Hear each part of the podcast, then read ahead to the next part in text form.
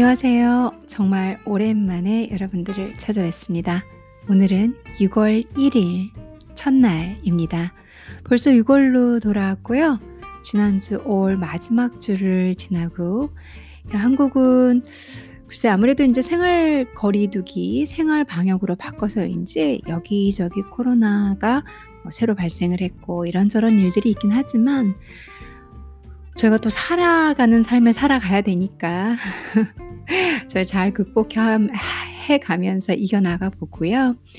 음, 나라에서 말하는 방역 그리고 또 생활 이 청결을 잘 지켜가다 보면 또 일이 시작이 있는 만큼 끝도 있을 거라고 생각합니다. 어, 생각보다 장기화되고 있는 코로나 때문에 다들 지치실 거라고 생각은 되는데 저희 조금만 더 조심하고 조금만 더 인내하고 그리고 서로서로 배려하고 살아가다 보면 이 역시 지나가리라 생각이 됩니다. 오늘 여러분들과 함께 방송을 하게 돼서 너무 행복하고요. 6월 1일 첫 방송 제가 여러분들께 아주 맛있는 디저트를 설명을 해드리려고 합니다.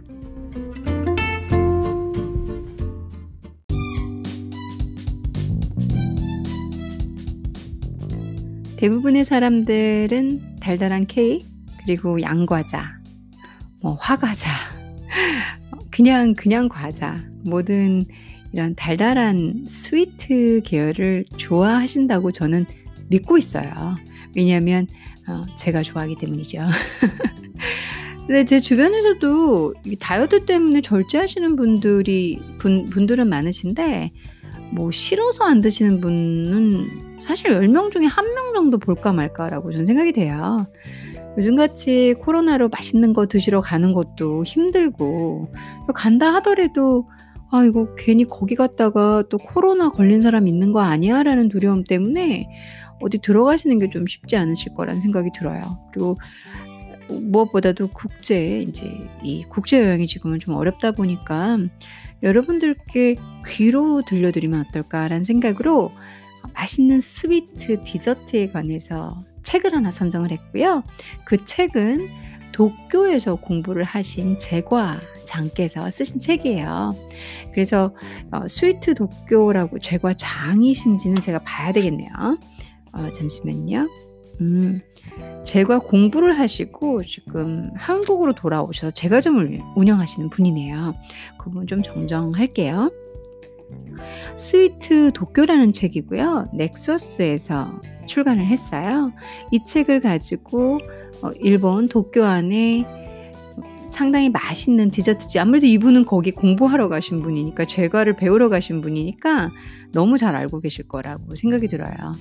가까운 나라고 저도 종종 여행을 가곤 했었지만 이제 지금은 때가 때이닌 만큼 어디 가는 게 걱정이 돼서 움직이지 못하고 있지만 일본의 달달하고 맛있는 케이크 디저트가 정말 많잖아요. 그래서 이 책을 골라서 혹시 오늘 지치고 힘드신 분들께 위로를 드리고 그리고 아 귀로 귀로 들으면서 여행을 가고 싶다 하시는 분들에게 만족을 드리면서 나는 정말 스위트 디저트라면 난, 난, 난 내 인생에서 없으면 못 살아 하시는 분들에게 만족감도 드리면서 어, 대부분 스위트 도쿄는 맛있는 맛집을 골라서 이제 적어놨어요 정보를 그래서 제가 음식 맛있는 디저트 가게 또 소개를 시켜드리고 도쿄에 위치하고 있는 것 것들이 대부분이고요. 그러면서 여러분들께서 나중에 여행을 가실 일이 있다. 뭐 그러면은 좀 알아두셨다가 가보시는 것도 좋을 것 같고 해서 오늘은 제 책상에 꽂혀 있는 스위트 도쿄라는 책으로 여러분들과 함께 팟캐스트를 구성하려고 합니다. 책을 읽어드리면서 내용을 전달하겠습니다. 있는 그대로의 내용을. 그러면서 여러분들이 들으시면서, 아, 이런 과자집도 있구나, 이런 케이크집도 있구나, 알아두셨다가 필요하신 분들은 자료를 쓰면 좋으실 것 같고요. 또 뭐 좀 더 더 관심 있게 보시고 싶으신 분들은 제가 이미 책에서 방송 앞전에 책 이름과 저자를 말씀드렸으니까 어, 보시면 되실 것 같아요. 늘상 말씀드리지만 어느 누구와도 관계가 없고 그냥 제가 읽고 있는 책들을 자연스럽게 말씀드리는 거니까 편안하게 생각하시면 되실 것 같아요. 이 첫 번째 과자점은 제가 골라본 게 과자점 소개가 되게 많아요. 케이크점 소개가 상당히 많은데 그중에서 바이신안이라는 가게를 제가 소개를 시켜 드리려고 해요. 여기가 인제 화과자 집인데 이 일본의 전통 과자로 화과자라는 거는 일본의 전통 과자로 손으로 정교하게 빚은 와가시는 과거의 궁중에서 신에게 바치는 음식으로 사용하였으며 왕족과 일부 귀족만 맛볼 수 있었다. 와가시는 첫 맛은 눈으로 끝맛은 혀로 즐긴다는 말이 있을 정도로 모양이 화려하다. 그래서 그걸 화과자라고 하는 거예요. 내용을 한번 읽어 볼게요. 한국의 식단 속에서 김치를 빼놓을 수 없 없다면 일본에서는 녹차를 빼놓을 수 없다. 무엇을 먹든 어떤 음식이 그날의 메인이든 상관없이 일본에서는 항상 녹차로 시작해 녹차로 마무리한다. 나는 일본 사람이 전부인 교회에 몇 년간 다니고 있는데 처음에 가장 익숙하지 않았던 것이 바로 점심시간에 밥과 함께 녹차를 마시는 것이었다.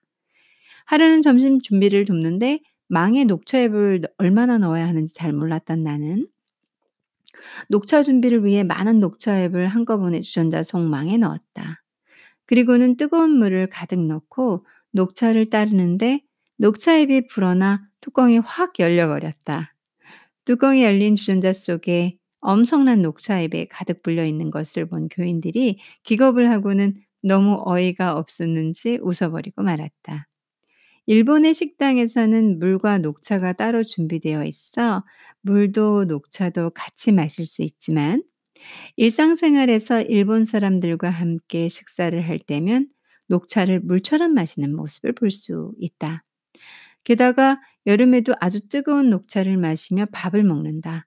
처음엔 그 씁쓸한 녹차가 익숙하지 않았지만 입안을 깔끔하게 해주는 녹차는 마시면 마실수록 습관이 되어 이젠 녹차가 없는 생활은 상상도 할 수 없게 되었다.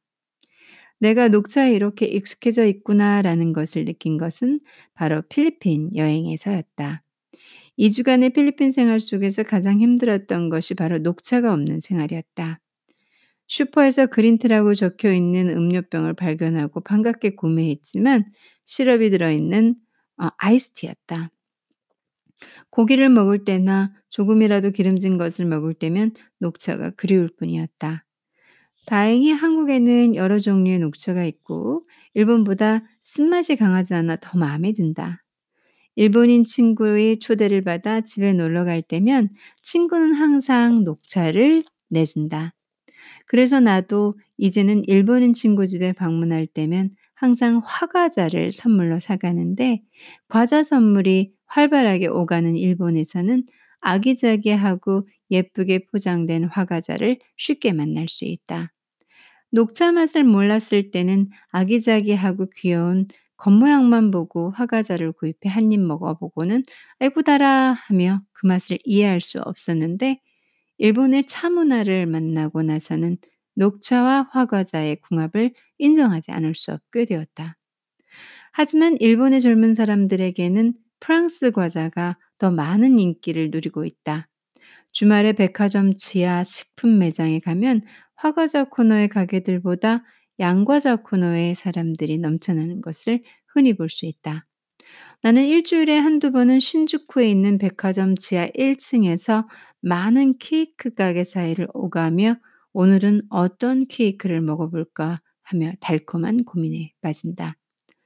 도쿄에 있는 유명한 케이크 가게들은 백화점에도 분점을 낸 곳이 많아 굳이 본점에 가지 않아도 맛있는 케이크들을 만날 수 있는데 신주쿠 다카시마야 백화점 지하의 화과자 코너에서 양과자의 느낌을 가진 색다른 케이크를 만났다. 와우, 이거 정말 재미있는 케이크들이 많은데? 라며 나의 흥미를 돋, 돋은 가게는 바이시난이었다. 새로운 장르를 개척한다는 새로운 발상으로 콘센트, 콘셉트를 잡은 바이시나는 화과자 전문 회사 바이린도에서 새롭게 만든 케이크 브랜드다. 화과자의 양과자의 특징을 최대한 살려 손님들이 화과자를 프랑스 케이크처럼 잘 받아들일 수 있도록 만들었는데 그만큼 많은 노력이 돋보인다. 팥그림 몽블랑, 콩을 넣은 롤케이크, 무로 만든 케이크들과 함께 여름엔 두부를 넣은 딸기 젤리, 연근으로 만든 젤리, 토마토와 샐러리로 만든 젤리를 가을엔 감과 콩을 넣은 초코무스 케이크를 케이크를 시작으로 계절에 맞는 재료를 사용한 다양한 케이크들을 만날 수 있다. 사용하는 재료의 종류 자체가 일반 케이크 가게와는 많이 달라 이 케이크는 과연 어떤 맛일까 하고 기대하게 만드는 곳이다. 케이크의 재료를 잘 살펴보다 보면 무로도 케이크를 만들 수 있구나. 감으로도 케이크를 만들 수 있구나. 아, 연근으로는 이런 스타일의 디저트가 될 수 있구나 하고 감탄을 하게 된다. 그럼 대파로 케이크를 만들어 보면 어떨까 하고 엉뚱한 생각마저 하게 되는데 이런 시간들은 내게 좋은 공부가 된다. 화과자와 양과자의 조화가 어떤지 궁금하다면 바이시나에 들러 보자. 자, 바이시나는요. 위치를 설명을 해 주셨는데 도쿄도 미나토쿠 아자부 주반 1-9-2- 유니마토 아자부 주반 비루 어1-2 층에 있대요. 제가 사실 일본어를 전혀 못하기 때문에 맞게 읽은 건지는 모르겠어요. 그리고 뭐 지점으로는 이케부쿠로 도부백화점, 신주쿠 어 다카시마야 백화점 등에 있다고 하네요. 나름 유명한 집이에요, 이 집도. 이 집 같은 경우는 이제 아까도 제가 말씀 화과자 집인데 이 화과자를 인제 젊은이들이 너무 프랑스 제과를 좋아하니까 저도 일본 여행을 하면서 느낀 건 '어 일본에 무슨 프랑스 과자가 이렇게 많냐?' 이런 생각이었거든요. 그 정도로 너무 흔하고 고급화돼 있고 근데 고급화된 것도 싸고 저렴한 것도 많고 아무튼 양과자는 꽤 많이 앞서 있거든요. 그러다 보니까 이 도쿄에서도 인제 일본에서도 젊은이들이 양과자를 너무 선호하다 보니까 이 회사가 이 화과자를 양과자처럼 만드는 시도를 해 본 것 같아요. 조금 전에 들어보셨던 것처럼 정말 특이한 것들이 많죠. 감 뭐 그다음에 무, 무로 만드는 케이크. 근데 먹어보면 다 맛있어요. 뭐 그리고 화과자는 저 저는 인제 이 브랜드 화과자는 좋아하는 편이거든요. 정말 맛있거든요. 혹시 드셔 보신 분들도 계실 거고 아시는 분들도 계실 수 있는데 너무 유니크하고 그리고 나름 이 일본 국내에서 서양 것을 가미해서 이 국내 것을 이제 젊은이들을 위해서 만든 그런 대단한 노력을 한 브랜드다 보니까 여러분들께 좀 특이해서 소개를 한번 제가 시켜 드려 봤어요. 책에 상당히 많은 디저트 가게들이 있는데 그 중에 제가 한번 뽑아 봤습니다.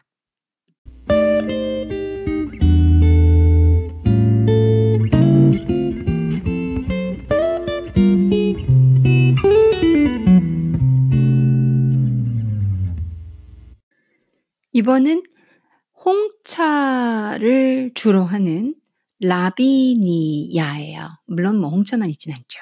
맛있는 케이크, 타르트가 있는데 라비니아라는 집을 한번 소개를 시켜 드려 볼게요.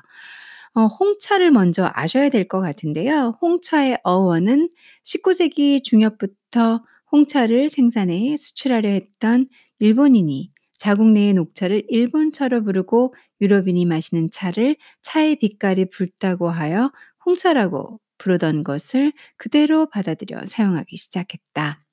자 이제 내용을 한번 읽어 보면서 시작을 해 볼게요.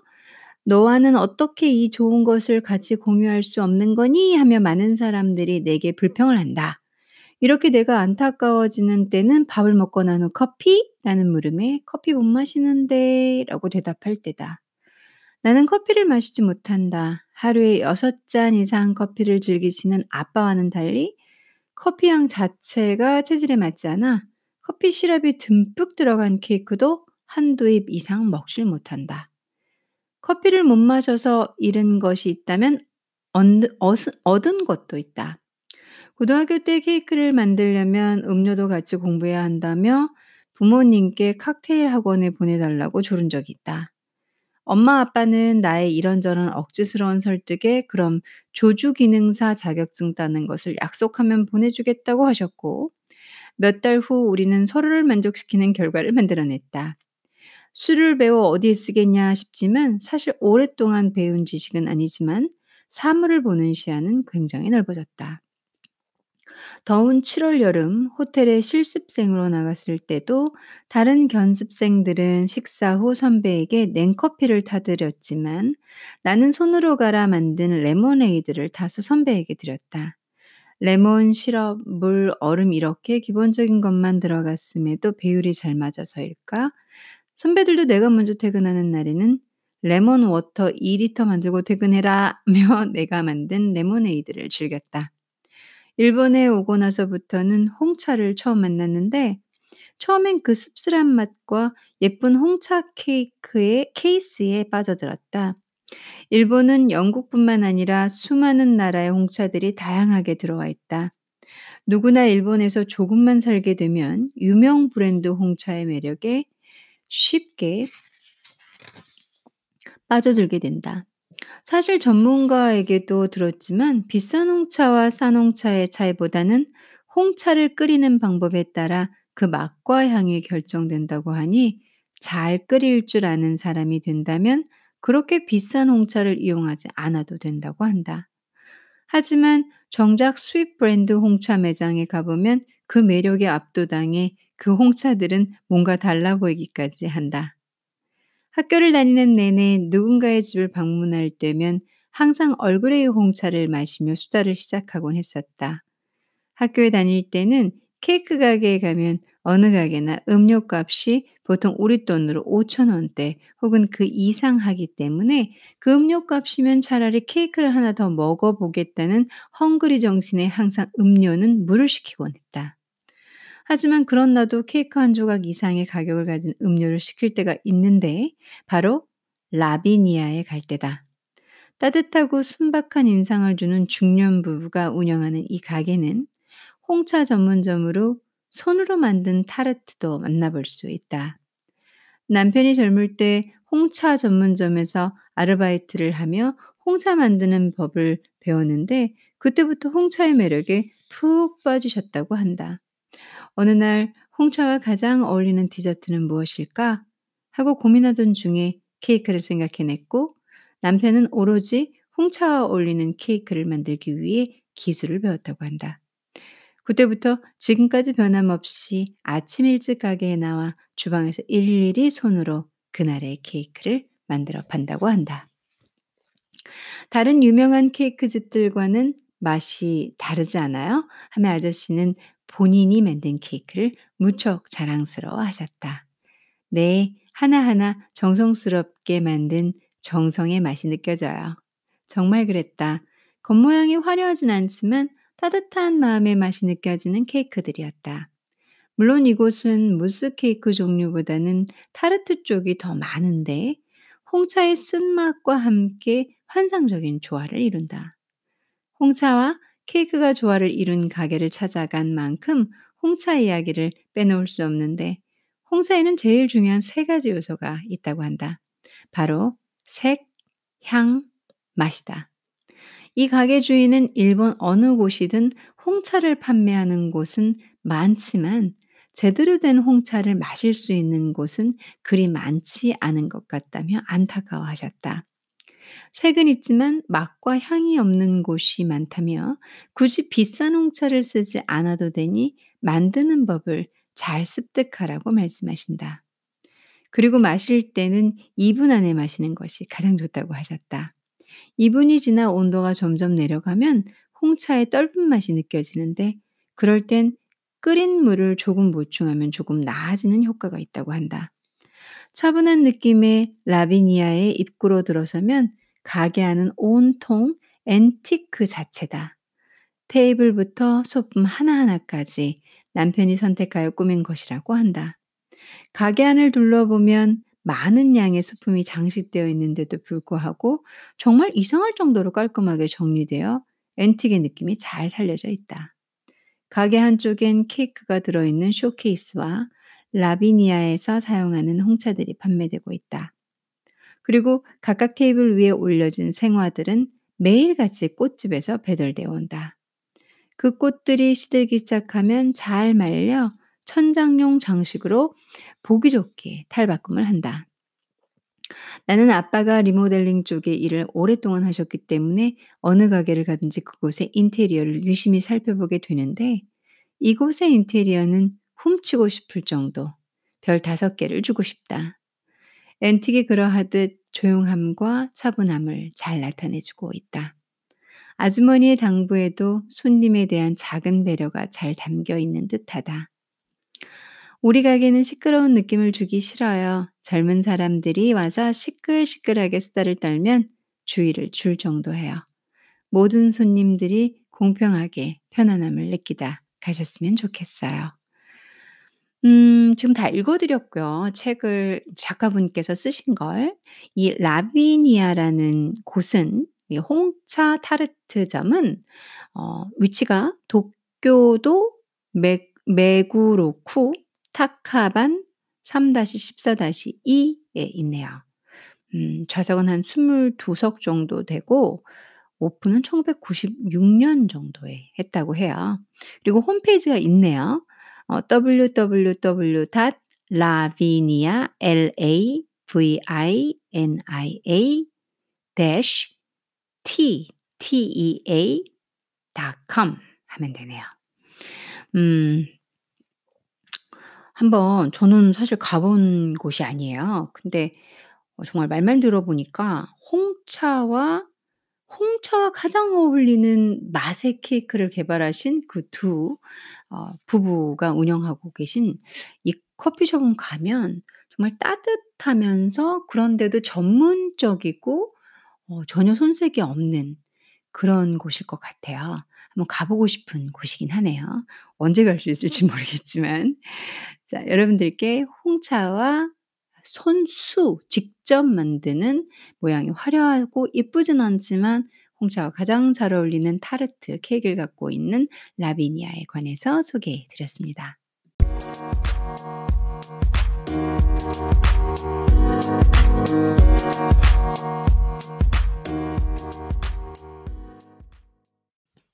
다음으로는 깊고 진한 레아 치즈케이크가 생각날 때 가는 곳이래요.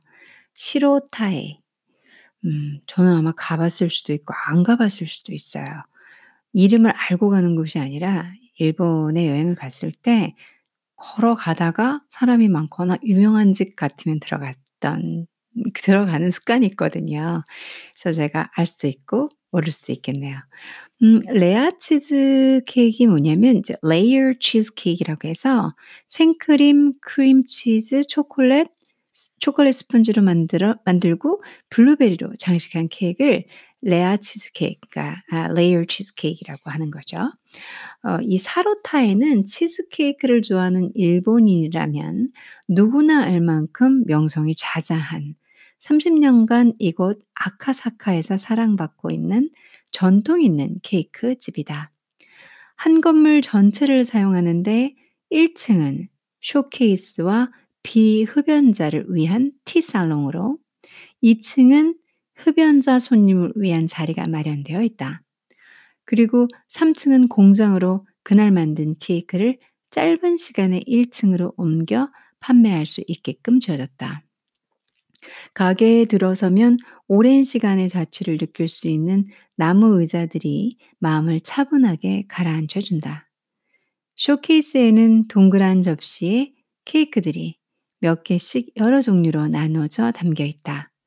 얼핏 보면 종류가 많지 않아 보이는데 쇼케이스에 케이크들이 소량으로 담겨 있는 데다 되는 중요한 이유가 있다. 바로 하루에 팔릴 양만을 생각해 3층 공장에서 하루 중 몇 번을 나누어 만들어 1층 쇼케이스로 이동하기 때문이다. 그래서 가게에서 주문해 먹는 케이크는 거의 바로 바로 만들어진 케이크라고 할 수 있다. 사실 이 이야기를 듣고 나는 굉장히 놀랐다. 케이크 작업은 일일이 손으로 하는 작업이기 때문에 정성과 시간이 많이 드는 일이라 시간과의 싸움인 경우가 많은데 이곳은 그 많은 케이크들을 하루에 몇 번씩 만들어가며 일한다고 하니 이곳 직원들의 에너지가 얼마나 대단한지 느낄 수 있었다. 하지만 무엇보다도 사로 아 시로타에가 가진 가장 강력한 무기는 가격에 있다. 시로타에를 유명하게 만든 간판 케이크인 레아 치즈 케이크의 가격은 250엔에 불과하다. 그것도 최근까지 210엔에 판매하다가 조금 가격이 더 올랐지만 그래도 여전히 200엔대다. 크기가 조금은 작아 보이기도 하지만 혼자 먹기는 적당한 크기로 단맛과 수분이 적고 유분이 많아 굉장히 깊은 맛을 낸다. 이렇게 괜찮은 케이크가 이토록 저렴한 가격이라니 참 신기하고 감사할 따름이다. 많은 사람들이 시로타에의 매력을 느꼈을까? 이곳에서도 근처에 사는 주민부터 이사 간 손님들, 그리고 TBS 방송국이 옆에 있는 덕에 연예인들도 자주 찾아온다. 본점이 장사가 잘 돼 지점을 내기도 했지만 다른 사람 손에 맡겨진 가게는 아무리 같은 레시피와 같은 재료를 써도 본점만 못하다는 것을 느껴 지점 가게를 없앴다는 시로타에는 재료부터 서비스 그리고 맛까지 셰프가 오케이 하지 않으면 안 된다는 좋은 고집을 가졌다. 저렴하고 맛있어 자주 사 먹을 수 있는 디저트의 이미지를 더하고 싶었다는 셰프의 뜻이 내 마음속 깊이 그리고 손님들의 마음속 깊이 전해졌으리라 생각된다. 시로타이는 음, 도쿄도 미나토쿠 아카사카 4-1-4에 있고요. 1976년에 오픈을 했네요. 케이크는 한 30 종류 정도가 있고 음 긴자센에서 아카사카 미스케 역에서 도보 3 분이라고 해요. 분명히 제가 먹어 봤을 것 같은데 이 이게 정말 대단한 게 이런 장인 정신으로 그냥 갓 케이크를 갓 구워서 만드는 거 정말 어렵거든요. 여기서 설명 이아 제과를 하시는 분께서 쓰신 책이니까 케이크가 어떤 건지 잘 설명이 돼 있는데 케이크는 정말 그렇긴 하거든요. 근데 모든 분들께 갓 만든 케이크를 주로 서빙을 하고 있고 그리고 가격대가 200엔대면은 정말 싼 편이거든요. 그래서 여기는 성공할 수밖에 없는 곳이네요. 그래서 여러분들께 소개해 드려 봅니다. 오늘 디저트의 어 도쿄 여행을 함께 하고 있는데요. 여러분들과 저 책을 가지고 아 sweet 도쿄 sweet 도쿄라는 책을 가지고 아 본 내용을 읽어 드리면서 어 제가 내용을 전달하고 있습니다. 마지막으로 소개해 드릴 것이 몽블랑이라는 케이크점이에요. 몽블랑은 저도 인제 일본 가서 처음 먹어 봤었어요. 그러니까 이게 지금 케이크 가게이기도 하면서 제품 이름이기도 하죠. 몽블랑은 프랑스 전통 케이크 몽블랑은 알프스의 최고봉인 몽블랑산을 본떠서 만들었고요. 생크림이 가로 세로로 포물선을 그리며 달콤한 맛을 내는 게 몽블랑의 특징입니다. 그렇다면은 이 카페 몽블랑을 이 저자께서 어떻게 설명하고 계시는지 그 내용을 한번 읽어 봐 드릴게요. "일본에 처음으로 몽블랑을 만들어 손님들에게 판매한 곳이 있다. 1933년 내가 태어나기도 훨씬 전인 그 해에 처음으로 문을 연 이곳은 가게 이름 또한 몽블랑이며 현대 현재 3 대째 그 맛을 이어가고 있다. 내가 케이크집에 갈 때마다 선택하는 메뉴가 있는데 바로 치즈케이크와 몽블랑이다. 몽블랑 케이크는 밤을 메인 재료로 하여 면을 돌돌 말아 올린 디자인을 기본으로 하는데 재료로 들어가는 밤의 종류에 따라 맛이 다르고 디자인 또한 조금씩 다르다. 가게 몽블랑의 셰프는 프랑스에 있는 호텔에서 처음 먹어본 몽블랑 케이크에 반해 가게 이름을 몽블랑으로 하기로 결정했다고 한다. 현재는 몽블랑이라는 케이크를 어느 가게에서나 흔하게 만날 수 있지만 1933년만 해도 그 얼마나 획기적인 케이크였겠는가. 이 몽블랑 가게는 일본풍의 몽블랑이라는 느낌을 주고 싶어 카스테라 위에 카스타드 크림, 바닐라 풍미의 버터크림, 생크림 이렇게 세 가지의 크림을 속에 넣고 중간에 일본의 노란 밤을 첨가했다.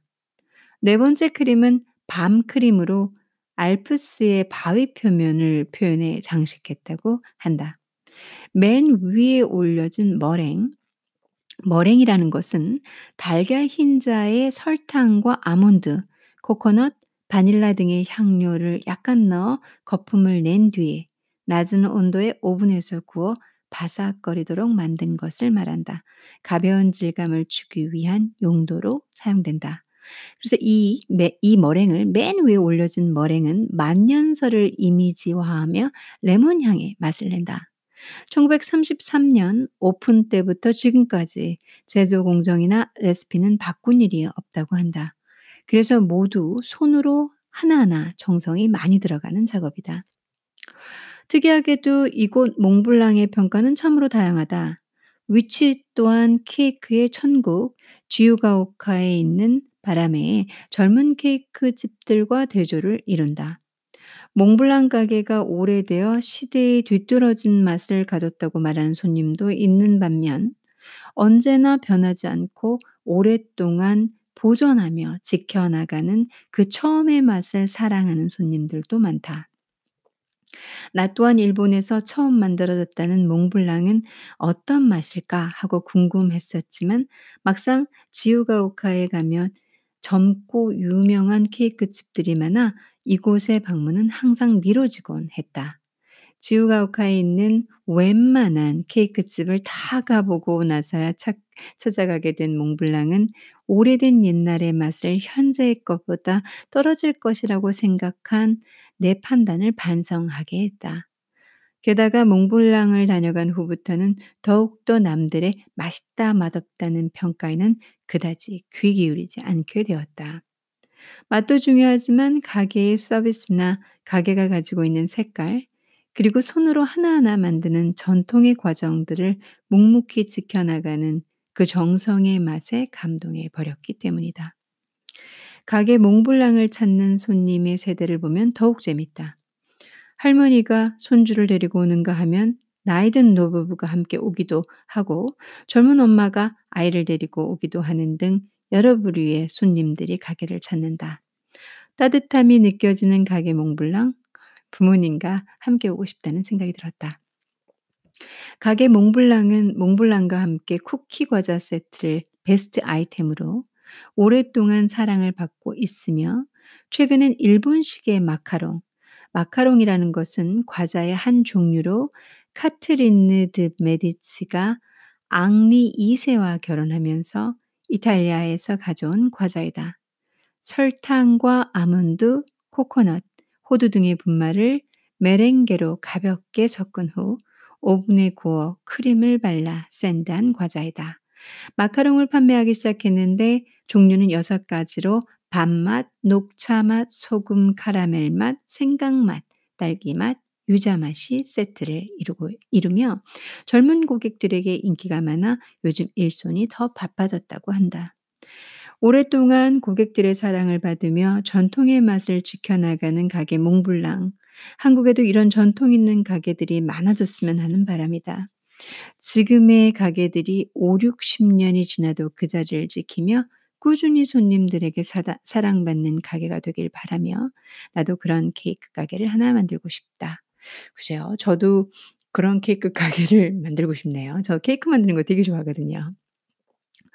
지금 이 멋있는 몽블랑은 저는 안 가 봤어요. 저는 그 일본 도쿄를 가도 지우가오카라는 곳은 가 본 적이 없거든요. 들어는 봤었어요. 이 주소가 도쿄도 메구로쿠 지우가오카 1-29-3 번지에 있다고 해요. 그리고 아까 설명드린 것처럼 어 1933 년에 지어졌고 어 100 석이나 되는 자리를 갖고 있다고 하네요. 지우가오카역에서는 상당히 가까운 것으로 한 도보 3분 정도면 도착할 수 있는 것으로 보입니다. 혹시 어 나중에 아주 나중에 디저트를 좋아하셔서 음 '한번 꼭 가 보고 싶다.' 그러면 저도 먹어 보고 제가 몽블랑을 상당히 좋아하거든요. 도쿄에서 처음 먹어 봤고 어 '이게 뭐지? 이거 너무 맛있다.' 그래서 일이 프랑스의 것인데 일본에서 먹어 봤거든요. 그리고 달달한 거 좋아하는 사람이니까 단 거 정말 좋아하거든요 제가. 그러다 보니까 싫어할 수가 없는 맛이고 너무 유니크하고. 근데 이 몽블랑을 처음 만든 곳은 저는 이 책을 읽고 처음 알았네요. 오늘 여러분들께 달달한 스위트 도쿄를 도쿄 여행도 한번 하고 저희 귀로 여행하고 맛있는 거, 달콤한 거 들으면서 달달한 거 좋아하시는 분들이라면 오늘 저녁 하루가 위로받을 수 있지 않을까. 그리고 피곤하고 지치고 사실 먹고 사는 것만 해도 너무 피곤하고 지칠 때도 많은데 요즘 때가 때니까 또 코로나로 힘들 때도 많잖아요. 마스크 저도 어1 시간만 써도 너무 힘들더라고요. 근데 또 쓰고 일하셔야 되는 제 청취자분들이 있으시다면 또 얼마나 힘드시겠어요. 그래서 귀로 달달한 거 들으시면서 오늘 하루 여러분들께 그리고 또 제게 위로를 보내 봅니다.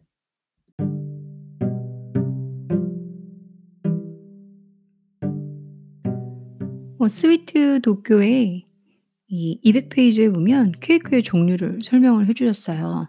혹시 케이크 좋아하시는 분들은 아실 수도 있고 이름만 들어보실 수 있을 것 같아서 괜찮은 정보라 이거 한번 읽어 드리고 오늘 방송을 정리하려고 합니다.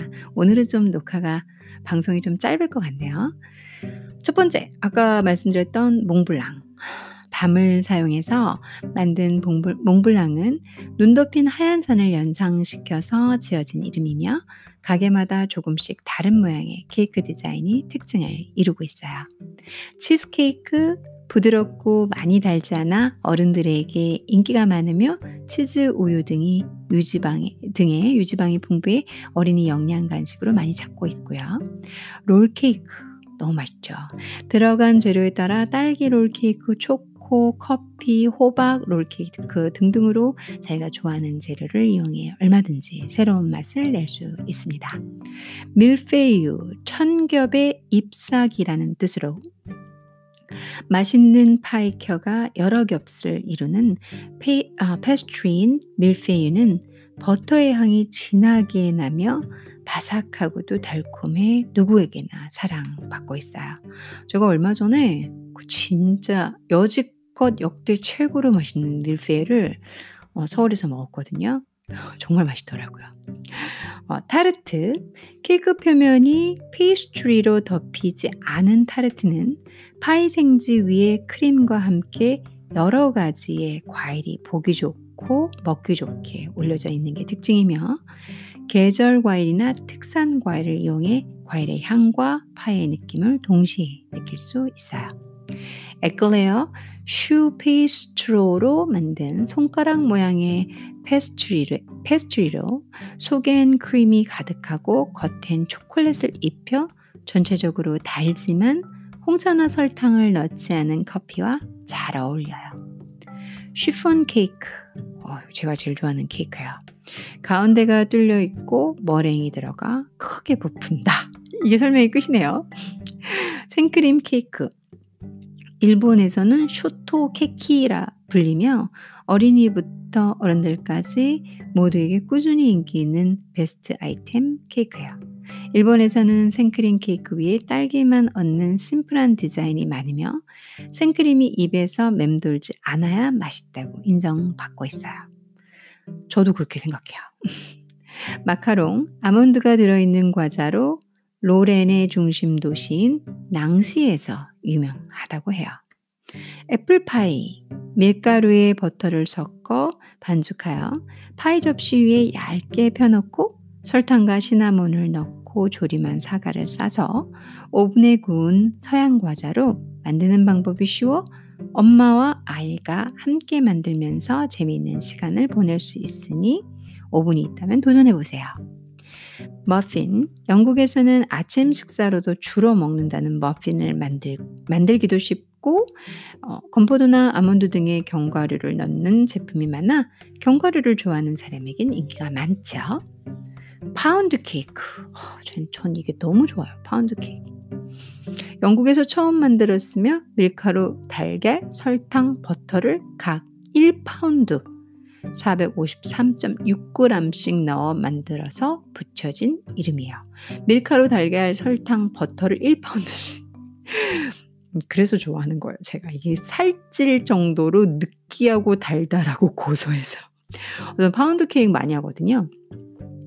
아, 이게 1파운드씩 넣는지는 몰랐네요. 오늘 저도 많이 배우네요. 마들렌, 프랑스 동북부의 메즈 지역의 코맹시라는 곳에서 유래한 전통적인 과자이다. 영국에서 가장 흔한 과자로 조개 모양으로 유명한 마들렌은 버터향과 레몬향의 조화로 많은 이들의 사랑을 받고 있다. 구운 타르트 케이크. 타르트 생수 위에 크림과 함께 과일이나 밤 등을 얹어 오랫동안 구워서 만든 타르트는 따뜻할 때나 차가울 때 언제 먹어도 맛있게 먹을 수 있다. 바움쿠엔. 어우, 이것도 제가 좋아하죠. 그러니까 무조건 버터 밀가루 잔뜩 들어간 걸 좋아하는 것 같아요. 바움쿠엔 너무 맛있잖아요. 일본 명물 과자 10위 안에 들 정도로 인기가 많은 바움쿠엔은 나무 나이테 모양을 하고 있으며 바움쿠엔이란 이름 또한 나뭇결 모양이라는 뜻을 가지고 있는 독일 과자예요. 근데 일본에서 상당히 유명하죠. 피난세, 피안세, 뭐 피난세 금괴 모양을 하고 있어 이름도 financier에서 유래되었고 쫀득함과 버터 향이 진해 부담 없이 찾게 된다. 그쵸. 이렇게 버터향하고 쫀득하고 달달한 거 이런 거 너무 맛있잖아요, 피난세. 음, 제가 이 케이크 종류가 이렇게 많은지 몰랐지만 들어보니까 여러분들이 많이 알고 계시는 것도 많은데 정확하게 모르시는 거 저도 정확하게 모르는 게 몇 개 있었거든요. 어, 이참에 큰 도움이 되네요. 이 책의 스위트 도쿄에 200페이지에 나와 있고요.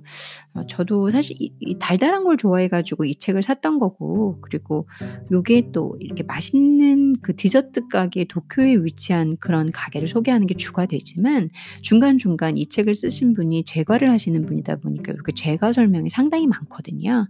그래서 제가 좋아해서 과거에 샀던 기억이 나요. 자, 그러면 이제 마무리를 해보겠습니다.